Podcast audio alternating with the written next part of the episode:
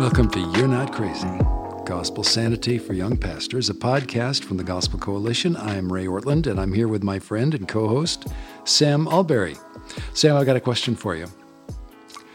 What's your favorite movie? It's a hard, it's a hard one, isn't it? Um, one of my favourite movies is called A Few Good Men. Oh. Came out 1991, I think, 92, something like that. Tom Cruise, Jack Nicholson. Um, I think the best I've seen of either of them in any movie, and it's about a court martial going on in the in the U.S. Navy. So actually, it's great because it talks about honor and all these sorts oh, of things. Yeah. And uh, that famous line, "You you can't handle the truth," that comes from that movie. Oh, interesting. I've never seen it. Oh, right. Well, let's let's stop this right now. and I would say uh, it would be a toss up for me between um, "It's a Wonderful Life." With James Stewart and The Hunt for Red October with Sean Connery. Very different movies, but I love them both. Um, but I think I would give the edge to um, It's a Wonderful Life because it's a story about humaneness prevailing in a world of brutality and disgusting oppression. And humaneness prevails not by swagger and pushiness, but by accepting affliction, hardship, and even injustice. Wow. And, and, and that's a wonderful life. you have to be a Christian to be crazy enough to believe that's real. yeah. Oh, great. Okay, now, so we're talking about gospel doctrine creating gospel culture.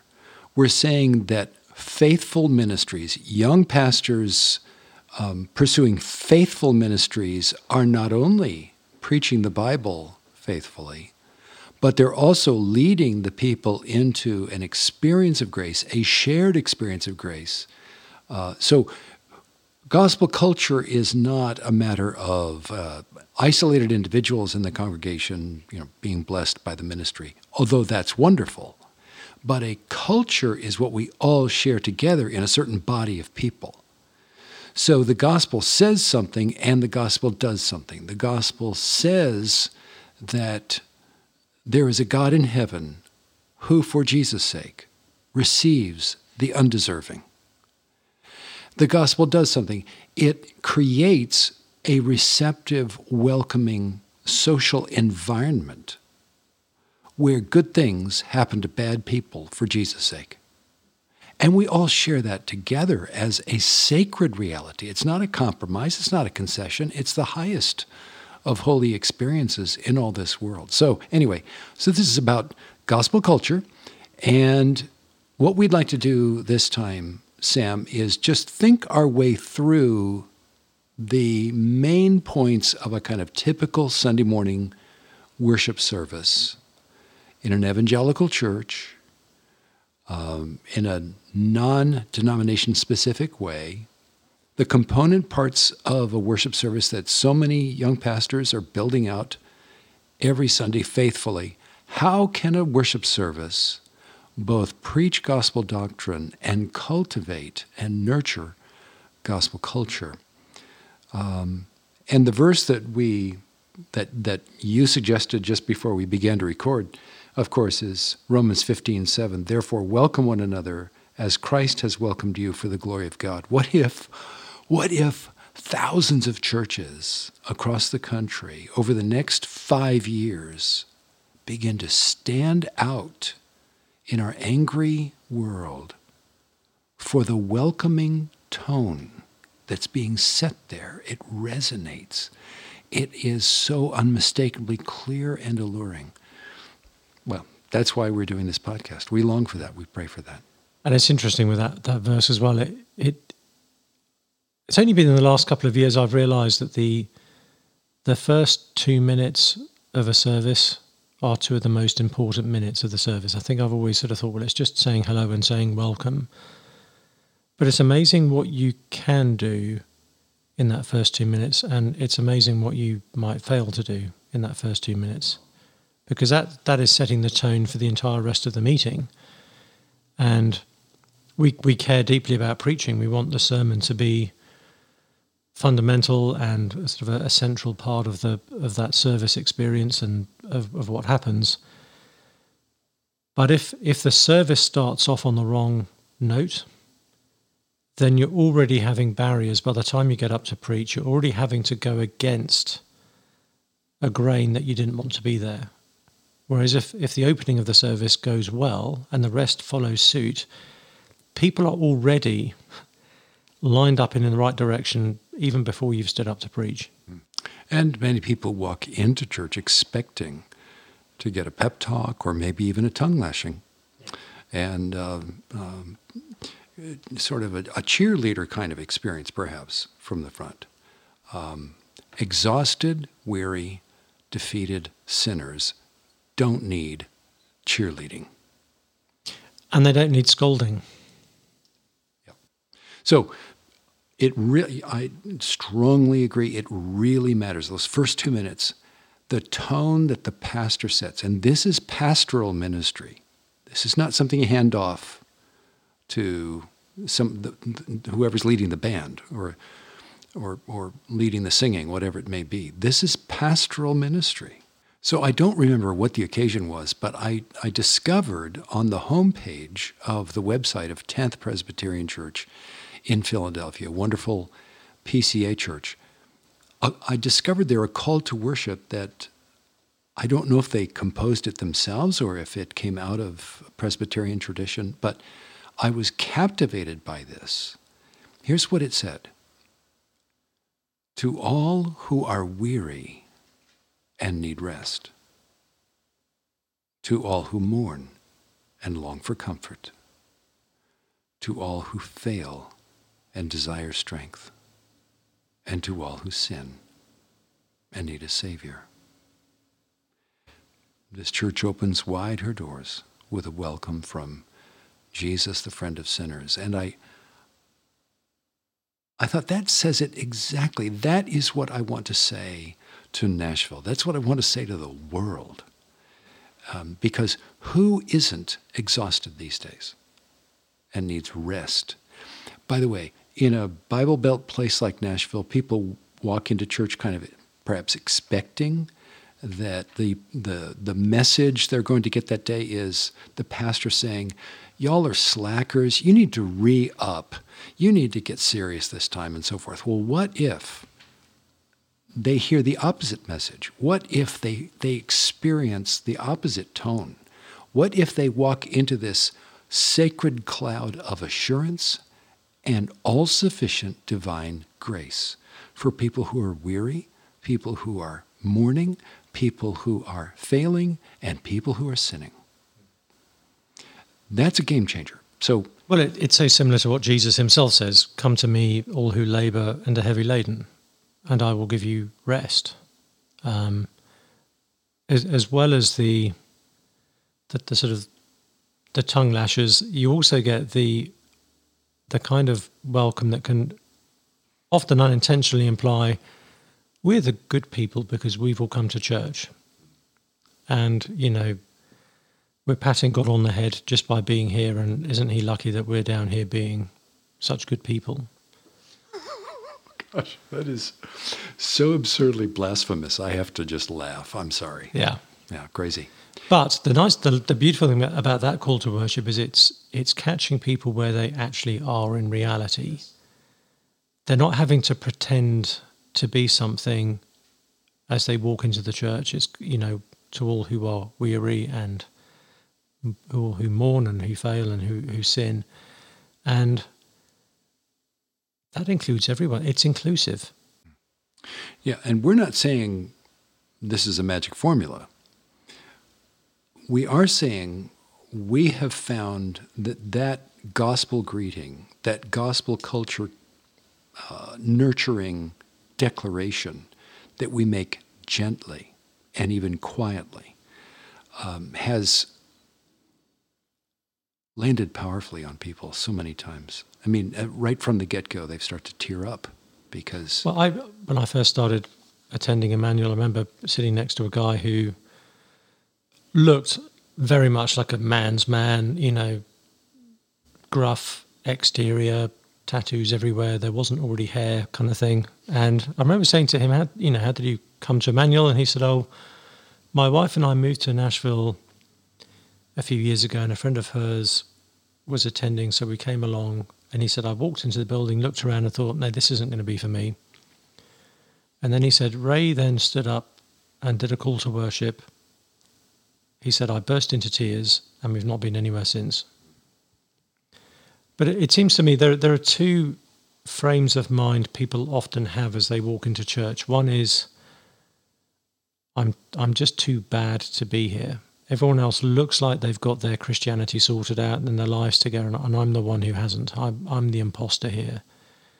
And the other danger is the, the person who walks in thinking, I'm atoning for everything I've done badly this week by showing up. And this is my kind of, you know, this, this is what will make me right with God is the fact that I, I'm a church attender and I'm fulfilling all righteousness. And the, the great thing about that type of welcome is it, it sets both mindsets in the right kind of frame of mind, isn't it? Jesus did not, coming back to the verse you just read a moment ago, Sam, Jesus did not say, Come to me, all who labor and are heavy laden, and I will give you a challenge. If I, if I preach on a Sunday morning and someone walks up to me afterwards and you know, intending to be very kind and encouraging, but they say, Oh, Pastor, that was a challenging message. I feel like saying, I'm so sorry.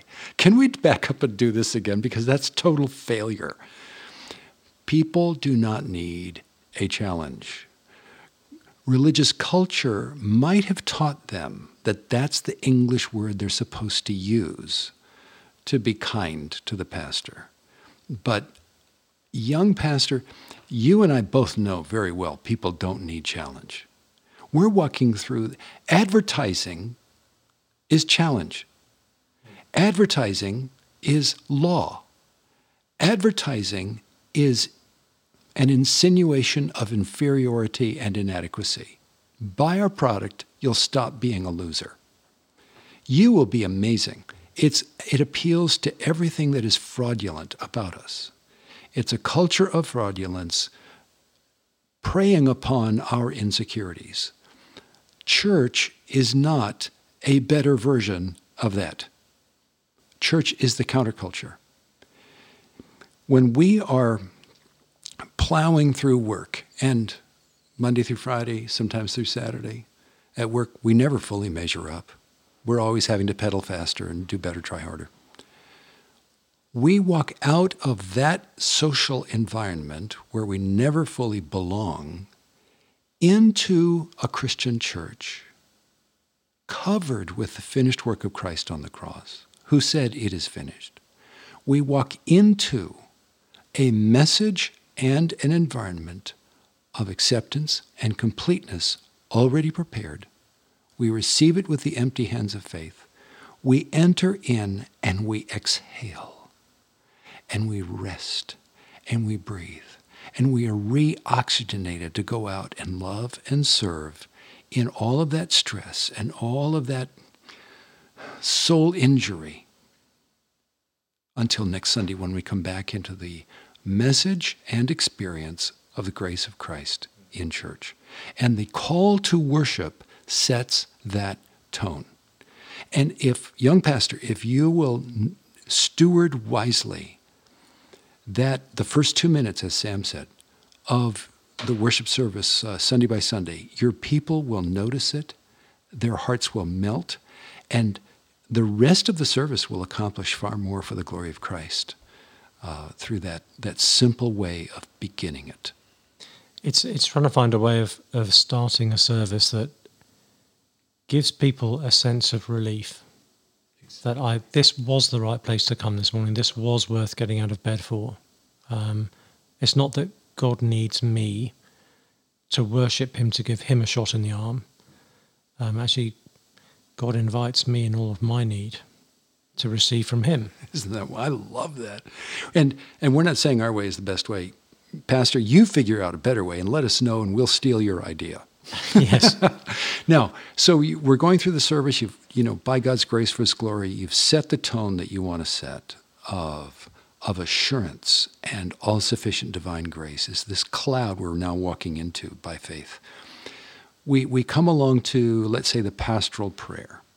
It's unimaginable that a, a Christian service of worship would not have prayer. People come to church, they need to hear their pastor pray for them. So, Sam, your, your ministry in a pastoral prayer is, uh, you did it yesterday. I found it so meaningful, so helpful. It was powerful, it was compelling. What do you believe? How, how can a pastoral prayer in a Sunday morning worship service help people into gospel culture? It's, it's a way of, but I think we're trying to do several things at the same time with a pastoral prayer. We're, we're showing people how to come before God in prayer that we can, that we're welcome to, that we're invited to that it's not it's not presumption on our part because he's invited us to. I think we're also trying to show people these are the sorts of things we should have on our hearts if we're the people of God. So I, I always think back to the Lord's Prayer and how the very fact of the Lord's Prayer and how Jesus structures it shows us prayer is not about trying to bring God on board with our agenda, trying to twist God's heart round to what we want. The Lord's Prayer shows us prayer. One of the functions of prayer is to reorient our lives around God's priorities. So I think prayer is a way of, of trying to reflect the priorities God has given us as His people and to show something of of how those things should lie on our hearts, the very the very tone and posture that we adopt in prayer, I would hope reflects that kind of gospel culture. So we don't we don't pray about people in desperate need in a way that sounds flippant and cavalier and lacking in any kind of empathy. But actually, we, we want people to to care about things in a certain way. When you lead in the pastoral prayer at Immanuel, by the time, let's say you pray for two or three minutes, by the time you have finished praying, I have relocated. I've been relocated. I start out just being me, right? Okay, I'm making progress because we're you know we're we're 15 minutes into the service, so I'm better than I was 15 minutes before. When I'm done, I feel loved.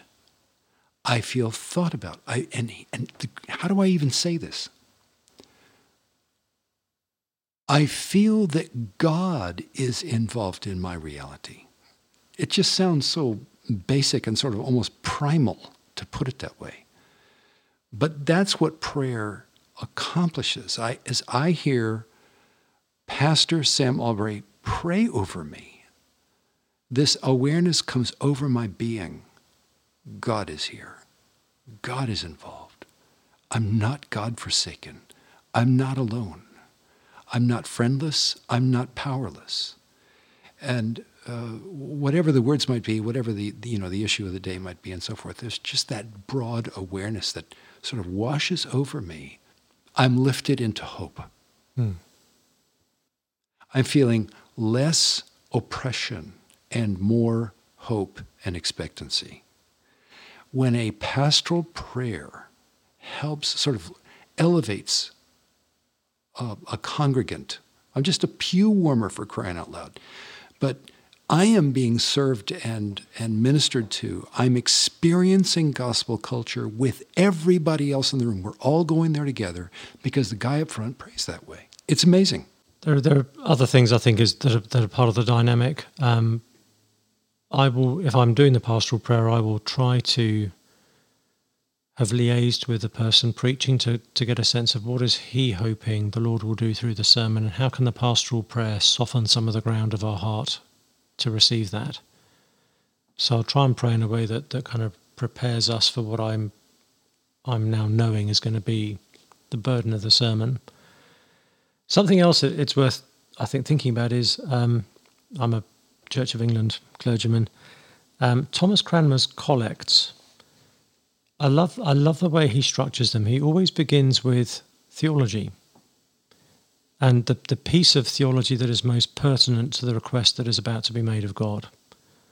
So if it's a, a request, you know, that God would be near, be near to the to the sick, it might be a a prayer that begins by acknowledging that actually God is the one who draws near to the brokenhearted. God is the one who is not unable to sympathize with us in our weakness, something that reflects in God's own revelation of himself, something that shows us why this is a concern we can legitimately bring to him that he's going to care about. So Cranmer's prayers are a great model, I think, of how to to pray in a way that shows we're not just bringing to God our own. It's not room service. It's not just hey, I'd, I quite like this, so I'm going to ask for it. But it's actually thinking, what is what has God shown us that He cares about? That's fascinating. That that explains to me why uh, a big part of the reason why your pastoral prayers work. The collects of Cranmer, you don't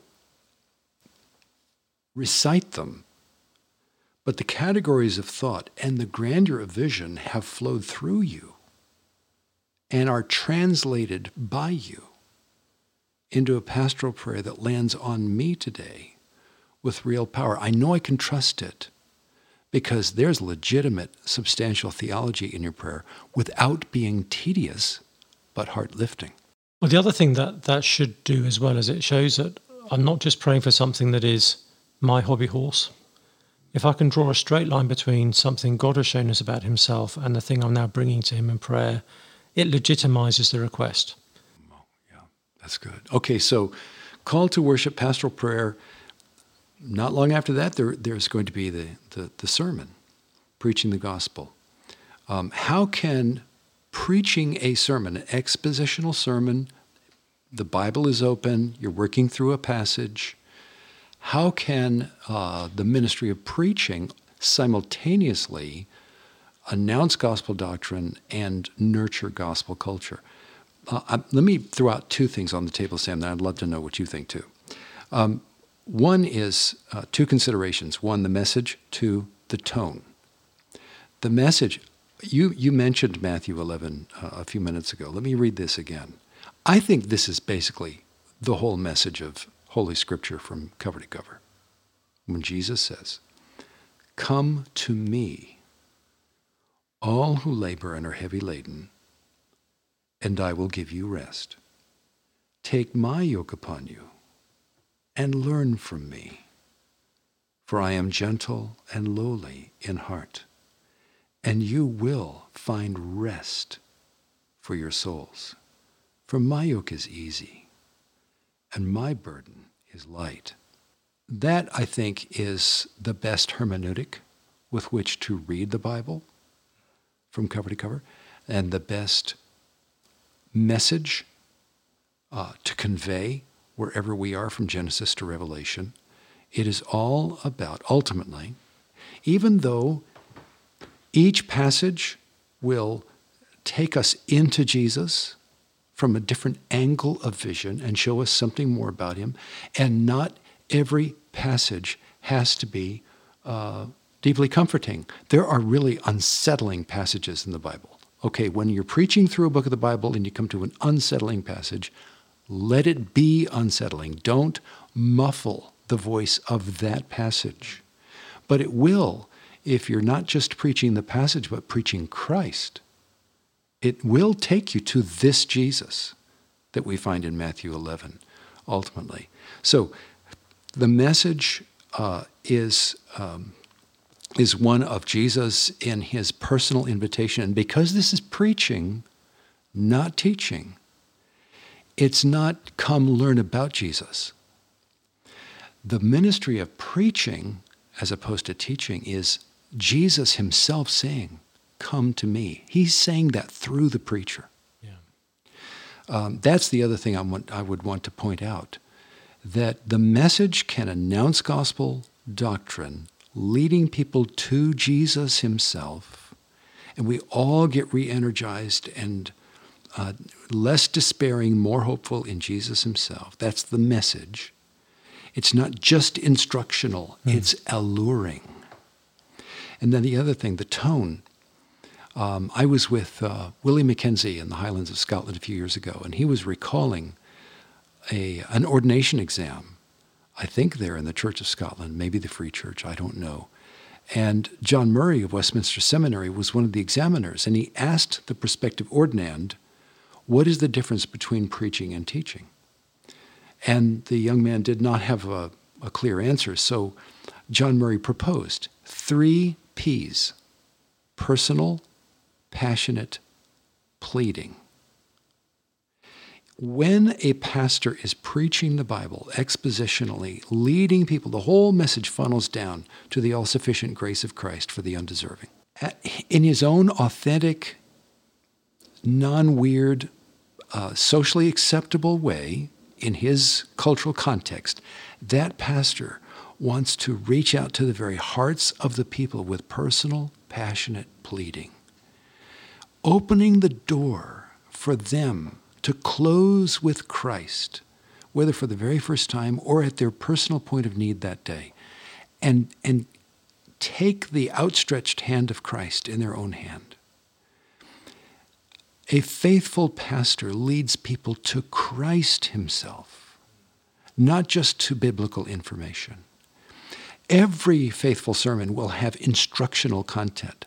At the end of a sermon, I want to know something more about the Bible than I did when I walked in. That's a legitimate expectation, but I want something even more. I want the pastor to preach to me in such a way that he opens a door for me to come to Christ himself. And that happens through personal, passionate pleading. That's the difference between preaching and teaching. If all I do is have people journaling, journaling and taking notes as I preach, uh, I feel like a failure. I think uh, I'm. I may have misremembered this. I think it was Martyn Lloyd-Jones who who said that he wanted people to stop taking notes in the last part of his sermon. That if they were still taking notes, then he regarded himself to have failed, because he wanted people to be so focused on Jesus so conscious of the presence of Jesus that they weren't now thinking, "Oh, I need to write this down." They were just too in the moment. I love that. I love that aspiration. Um, I'm struck, and, and I know you've been haunted by this verse as well. But in in John five thirty nine, Jesus says to the Pharisees, "You you search the Scriptures because you think that in them you have eternal life," and we think, "Great." I mean, searching the Scriptures, great realizing that they have the message of eternal life, fantastic. He then says, It is they that bear witness to me, yet you refuse to come to me. It's possible to come to Scripture without coming to Christ, and it's therefore possible to teach Scripture without presenting Christ. And if, if, if preaching is, is mere data transfer, it's not preaching.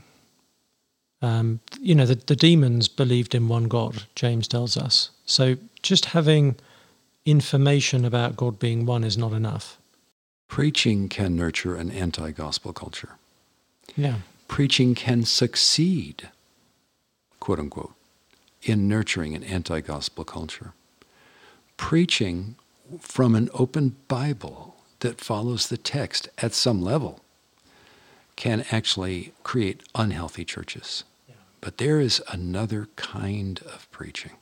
I saw my dad do this thousands of times uh, in his ministry. He was the best preacher I have ever heard, hands down. Uh, because he had, and you know, I want to say to every every pastor listening, we have to ask the Lord for this. This is not something you can learn from a podcast. It's not something you can take. A, it's not a course in seminary. It's an anointing. It's a gift from above. It's a it's a the Lord is able to put his hand on you as a preacher such that you, in ways you're not even fully aware of, you are helping people experience Jesus in his presence, in his glory, his reality, his immediacy, his accessibility with such alluring power they're lifted to him. That's preaching. Ephesians 2 17 has ruined preaching for me um, because Paul writes to them that Christ came and preached peace to you who are far off and peace to you who are near. So Paul's writing to these people in, in Ephesus and he's saying, Christ came and preached to you. And the question is, when? When did Christ go and preach to them? Is there a bit in the Gospels where Jesus you know, takes a ferry to Asia Minor and goes off to Ephesus and preaches there for a bit, and that's what Paul's referring to. No, Christ came and preached peace through presumably the gospel ministry of Paul and his colleagues. Paul says else, you know, in the same letter a few verses earlier that, that Christ himself is our peace. So Christ was preaching himself to the people of Ephesus, both Jew and Gentile. Christ had come and preached to them. If that's if that's the case, I don't ever want any any sermon to be anything less than that. That's right. It is so sacred. And we're not talking about handy tips that we can master for that to happen. When a church grows in its awareness, a whole church, not isolated individuals sprinkled throughout the church, the whole church grows in its awareness. When we are under the ministry of the Word, we're experiencing Jesus. He is present here.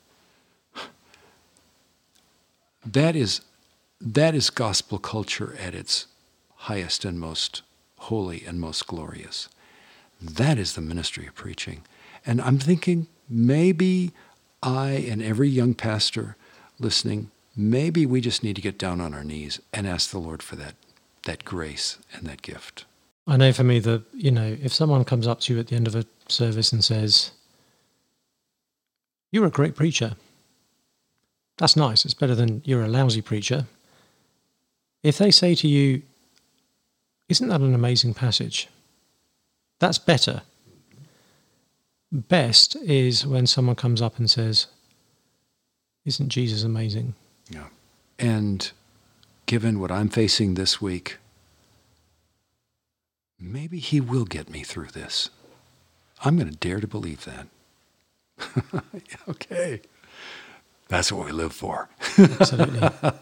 okay, so the call to worship, pastoral prayer, the sermon, and let, you know, we're going to spend the rest of our lives growing in this area of real preaching, mm. such that the doctrine and the culture are happening with this wonderful magic. Okay, call to worship, pastor prayer, preaching, and then the benediction at the end. We're going to we're going to send the people off into their week with some kind of message, some kind of impact, a gift right at the very end. And it's not an announcement. Maybe there's something to be said of that nature, but the final word I mean, the sermon is not the touchdown. The sermon is, is getting the congregation into the red zone. The, the, the, the benediction at the end is a touchdown. Sam, what do you, what can a pastor do through a benediction to, to, to send the people away with the, uh, the power of gospel culture in their hearts? The answer isn't weigh them down with the task you want them to do this week. It, it is rather to send people out of the building propelled by their own assurance of the love of Christ for them, that they are going into this week with Jesus, uh, with His love, with His with His grace, with that that rest for the soul that He has He has promised. Personally, I really like sort of traditional benedictions. They're triune, mm. uh, they're densely packed, um, and what we've done at, at Immanuel again, this is not the best way. Please let Sam and me know your way. It's probably better. But I, I, I always ask the people, would, would you raise your hands in openness to God? And so we all just lift our hands like this. And, and then I, I, I give them, and I always say, this is God's benediction. This is not my benediction. I'm not pronouncing my benediction yeah. on the people. Would you receive God's benediction as you go into your week? And they're just one of the classic, you know, simple, and I'll look them right in the eye. It's so important for the pastor. See, I'm an introvert, I'm bookish, I'm uh, withdrawn, and so forth. So I have had to make myself get over that and just look at the people by faith in Christ. Look at them as if they, they matter because they do, they matter supremely. Treat them as if they matter. Treat them as if their week is consequential it's, it's important in the sight of Christ himself. So invite them to lift their hands, look them right in the eye, and with all my heart, just, you know, may the blessing of God Almighty, Father, Son, and Holy Spirit be and abide with you both now and forevermore. Amen. Boom, done. uh, it's, I don't maybe that doesn't work for anybody else. It sure works for me. Yeah. There, there, are, there are some amazing benedictions right there in the Bible. Um, I've got the end of 1 Thessalonians open in front of me now. May the God of peace himself sanctify you completely, and may your whole spirit and soul and body be kept blameless at the coming of our Lord Jesus Christ. He who calls you is faithful, he will surely do it. People need to know the God they've experienced in the worship service, the fellowship and the social dynamics they've experienced in the worship service, the vision of reality that is not heart crushing but heart lifting that they've experienced in the worship service was not a fluke. It is a new reality. And they're not going to leave it behind when they walk out of church. They're going to be exporting it when they walk out of church. And the Lord, who is so close to them in those sacred moments, is going to be just as close to them in the unsacred moments about to descend upon them and they're going to so get through this week. They are going to make an eternal difference in the world this week. It's going to be a great, it's going to be amazing week. It's going to be filled with suffering. They're going to sin, they're going to fail, they're going to stumble, and the grace of God will be all sufficient. We're going to be back here next Sunday, and He's going to do it all over again. He's going to get us from here all the way to, into eternity. Our lives are going to make a difference the entire way. The benediction just radiates that confidence. Yeah, we've we've often talked about wanting people who limp into church to, to float on their way out of church. So uh, there's a way to sort of steward a worship service on a typical Sunday morning or maybe Saturday night in such a way that both message and experience converge on the gospel itself. Now, um, pivoting, Sam, to our gratitude for uh, Crossway Books and their sponsorship of you're Not Crazy Gospel Sanity for Young Pastors. I want to talk about your book that's coming up soon. Going to be released. Uh, well, actually, by the time this podcast goes out, it might actually be available to people. What God has to say about our bodies by Sam Allberry, published by Crossway. Wait a minute, hold everything. What God has to say about our bodies, I, okay, I deeply believe God has second thoughts about the fact that He ever gave me a body. God is, you know, my body is icky and my my uh, I feel bad things and and I get sick and I sneeze and my body is just an embarrassment to the all holy God above. Am I right about that? he seems to have enjoyed making several billion of these bodies. and he thought them up. So presumably for all their quirks and idiosyncrasies and peculiar noises from time to time. He's a fan of the human body, and you know, it's hard to pay the human body a bigger compliment the fact, than the fact that Jesus himself came to us and became human, wow. and and stayed human. He didn't ditch his humanity when he returned to heaven. There is now a human at the right hand of God on high. So really, I just wanted to think about how the gospel is good news for our bodies. It's good news in the sense that it shows us how much dignity we have in our physicality, that, that we are fearfully and wonderfully made. It's good news because if our bodies now belong to Jesus, which Paul says they do in 1 Corinthians 6, the only person who needs to be pleased with our bodies is Jesus. Wow. And he's a much kinder master than our culture is. And the body that is pleasing to Jesus is the body that is consecrated to him. So you don't need to look like the person on the billboard in order to be physically pleasing to Jesus. And of course we, we, we see in scripture that we will we will experience the full redemption of our bodies.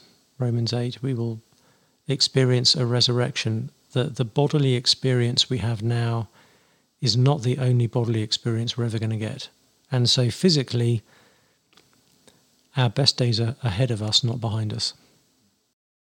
It's hard to think of a more urgently relevant consideration right now in our culture than the human body. and what the gospel has to say about that. So your book is timely, your book is faithful, your book is relevant, and there's a kind of personal dimension to this that is very meaningful to every single one of us because who of us is entirely comfortable inside our own skin? Who of us looks in the mirror and says, Oh, yeah. yeah, not anymore. Yeah, so um, so are you saying that in this book, what do you, what was the for you as you researched it and wrote it, what was the the most surprising and striking insight you gained from writing the book? That that very point that my body simply needs to be pleasing to Jesus, um, not to the people in Hollywood, not to the people on Madison Avenue, but to Jesus. And actually, this lumpy piece of flesh I carry around if in, in Romans 6 I, I offer the parts of my body as God for instruments of righteousness, offering our bodies to Him, Romans 12, 1 and 2, is pleasing to Him. Wow. His yoke is easy and His burden is light. Here's the other thing Psalm 34, I think it is, says, Those who look to Him are radiant. It's not what we look like, it's what we look at that is going to be the key for us. Oh, gosh, that's profound. Sam, thank you for writing that book what God has to say about our bodies. We know you have a ton to do these days, and so it means a lot to us that you would listen to the podcast. Thank you for listening to this episode of You're Not Crazy, Gospel Sanity for Young Pastors. Do visit tgc.org slash podcasts for more episodes, and it would be great if you'd subscribe to our show on Apple Podcasts. Thank you for doing that. Spotify, wherever you listen, wherever you hang out. Thanks.